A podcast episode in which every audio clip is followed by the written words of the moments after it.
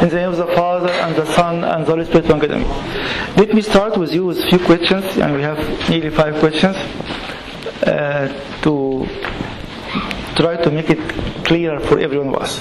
The first question is saying, if I am justified by Christ, then what is the role of repentance? Do we think that repentance is replacing Christ? Or repentance is only through Christ? The world is talking about repentance. Every religion is talking about repentance. What is the difference between their repentance and our repentance? Our repentance is based on the, what Christ has done in all his life. If he's offering his life to me, my repentance is based on each and every act he did. So we are not ignoring repentance, but we are ignoring repentance away from Christ.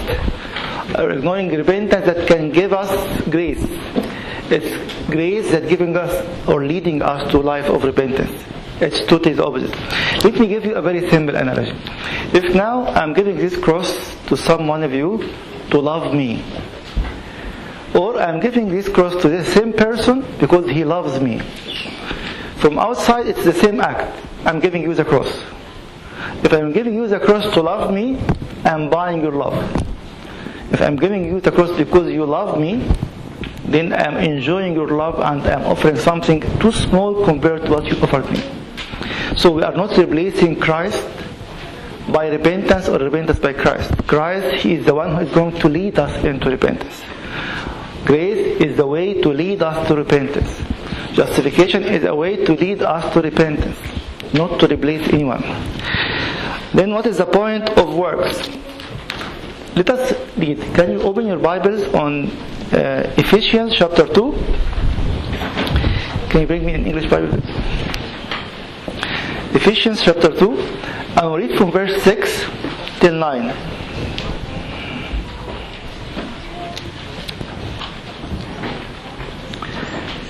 Ephesians chapter 2. I'll read from verse 6 to 9 and then read verse 10. And raised us up together and made us sit together in the heavenly places in Christ Jesus, that in the ages to come he might show the exceeding riches of his grace and his kindness towards us in Christ Jesus. For by grace we have been saved through faith, and that not of yourselves, it is the gift of God, that. So is ignoring or dishonoring any works before receiving the grace. Any works to be done away from Christ. Again, if you go back to why St. Paul was saying this, especially in the epistle of St. Paul to the Romans, Romans were fighting with each other because of their own personal background. If you have a Jewish background, you feel you are better than those who have a Gentile background. So St. Paul was telling all of them, it's nonsense. It's who you are now in Christ. All of us, we are in need for the Savior.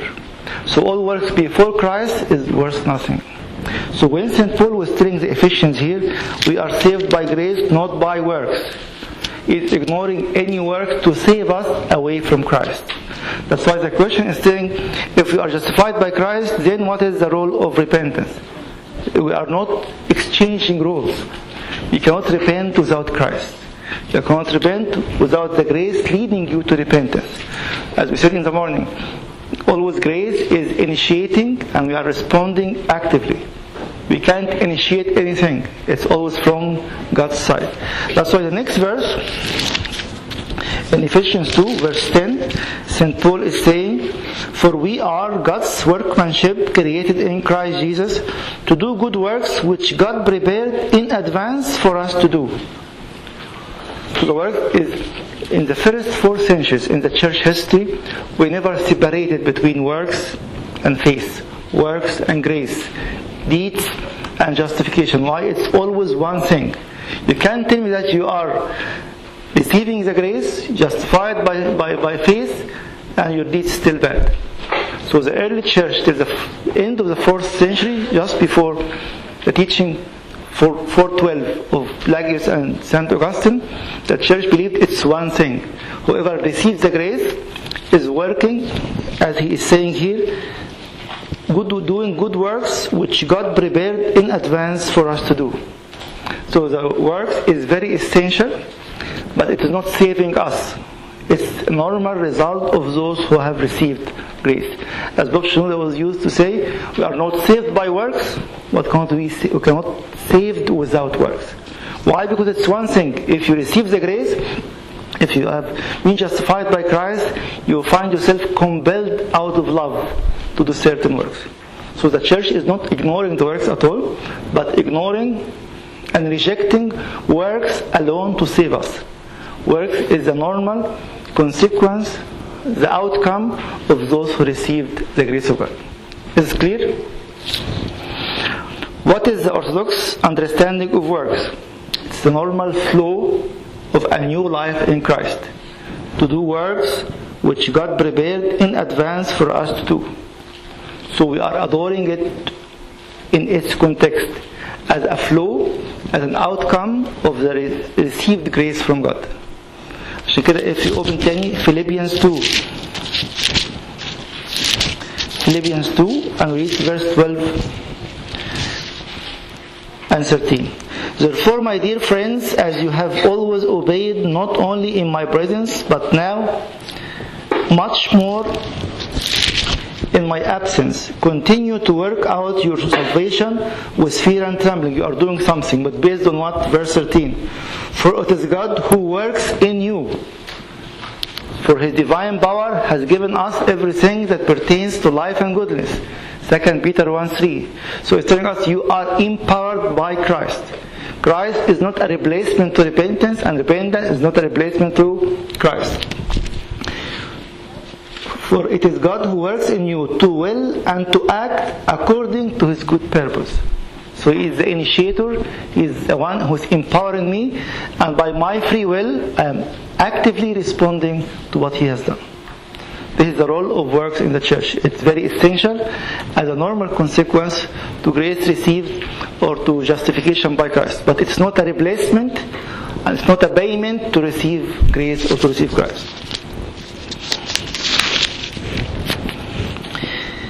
Praying can sometimes be motivated by guilt, but our motive will never become pure unless we pray so how to do how we overcome this? As michael was saying he didn't say it is wrong to pray out of guilt but it's wrong to continue all your life praying out of guilt. So if it's a start it's fine but you aim to be healed from it. I'm praying because i'm enjoying my heavenly father. I'm enjoying and empowered by his grace to talk to him and I feel delighted to talk to him. So it's not, it's a conflict, but it's not something bad. But don't stay on it. Move on and go forward uh, in your. So continue praying. Don't don't be upset of it. You said Jesus is in our heart. But what if I say to you, Christ is in us? But not in our heart.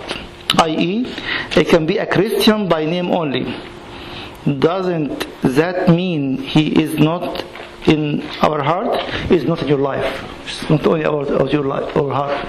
If I am a just Christian by name, Saint John said in Revelation 3:1, you have a name that you are alive, but you are dead. So we can't deceive ourselves. To be born in a Christian family doesn't mean you are a Christian. You have to choose to live this life. To be born in a garage doesn't mean that you'll get a car one day. The same thing. To be born in a Christian family, that doesn't mean that you are going to be a Christian one day. It's a choice. We are born in Christian family. It makes us, it makes it easy for us to choose, but it doesn't make us Christians.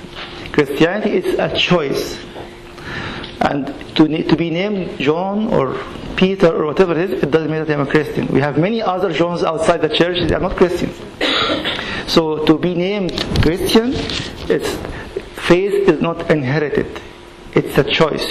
The inheritance makes me easily choose my faith, but it doesn't make me a Christian. That's why to be a nominal Christian, it doesn't mean anything. Even more than that, St. Peter said in 2 Timothy chapter 3 and verse 7, verse 5, sorry, he was saying about people who are having the form of godliness, but denying its power. And he's, he's telling them, be away from them.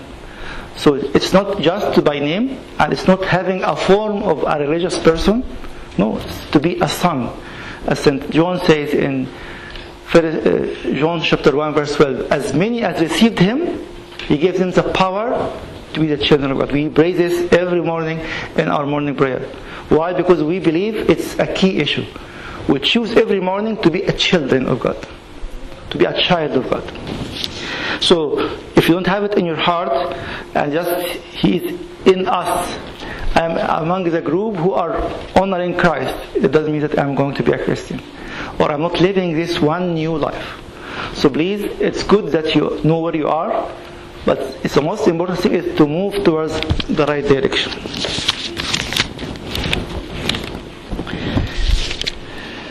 In this conference, we mentioned that Western theology is different to what we believe. Could you explain the difference and how this impacts our beliefs? Is, yeah, you can make few few comments about. It. I will tell you one thing.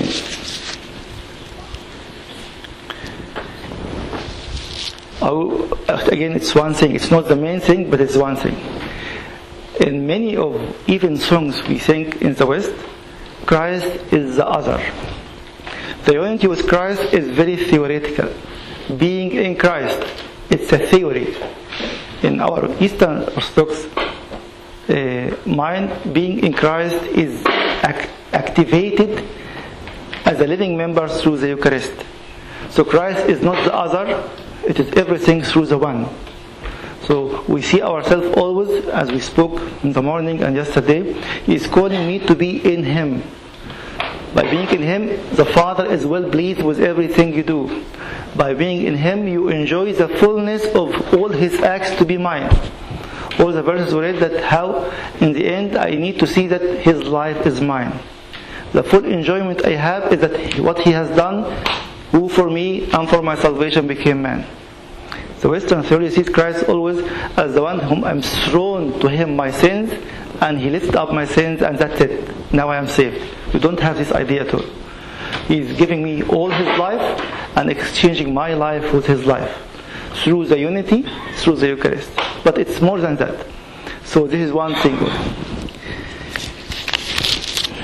Practical tips of living the new life. Michael will tell us this tomorrow. So let us have our last talk tonight.